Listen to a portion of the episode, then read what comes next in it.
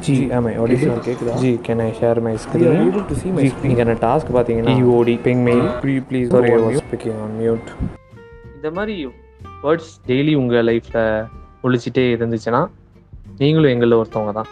That is none other than the IT dudes so இந்த IT dudes in பாட்காஸ்டில் JD என்கிற நானும் ஏடி என்கிற நானும் எதை பற்றி பேச போகிறோம் அப்படின்னா நம்ம அன்றாட ஒர்க் லைஃப்பில் பேசப்படாத விஷயங்கள் அப்புறம் என்ன நமக்கு ரொம்ப ஸ்ட்ரெஸ்ஃபுல்லாக இருக்கிற விஷயங்கள் கன்ஃபர்ஸ் பண்ணணும்னு நினைக்கக்கூடிய விஷயங்கள் அப்படின்னு மனசில் ஏதாவது பொத்தி வச்சுருப்போம்ல அதெல்லாம் நம்ம வந்து நம்ம கொலீக்ஸ்டேருந்து கலெக்ட் பண்ணி அனானிமஸாக நம்ம வந்து இதில் சொல்ல ட்ரை பண்ணுவோம்.